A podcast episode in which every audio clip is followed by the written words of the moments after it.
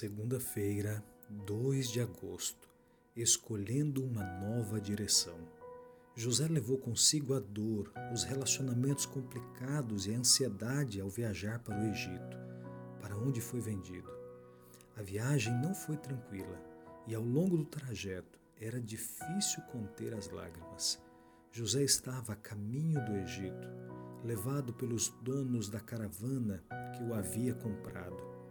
Tendo a caravana se dirigido ao sul, em direção às fronteiras de Canaã, o jovem conseguiu ver à distância as colinas entre as quais estavam as tendas de seu pai. Chorou amargamente ao pensar naquele pai amoroso, em sua solidão e aflição. Novamente se lembrou do que havia acontecido em Dotã.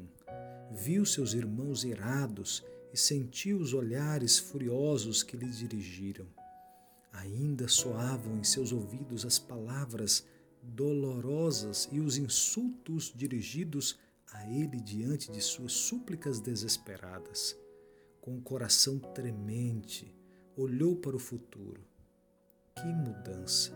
De filho querido e amado a escravo desprezado e desamparado sozinho e sem amigos. Qual seria o seu destino naquela terra estranha para onde estava indo? Por algum tempo, José se entregou a uma tristeza e terror incontroláveis.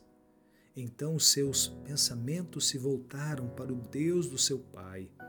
Na infância foi ensinado a amá-lo e reverenciá-lo. Muitas vezes na tenda do pai tinha ouvido a história da visão de Jacó quando saiu de sua casa como exilado e fugitivo. Entregou-se completamente ao Senhor ali mesmo e orou para que o guarda de Israel estivesse com ele em seu exílio. Algumas culturas enfatizam a função da comunidade acima da do indivíduo, enquanto outras destacam a função do indivíduo.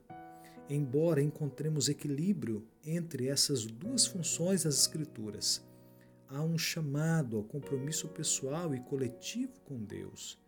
José encontrou descanso em seus relacionamentos ao tomar a decisão pessoal de seguir a Deus. A fim de encontrar descanso, devemos tomar também a decisão de seguir a Deus.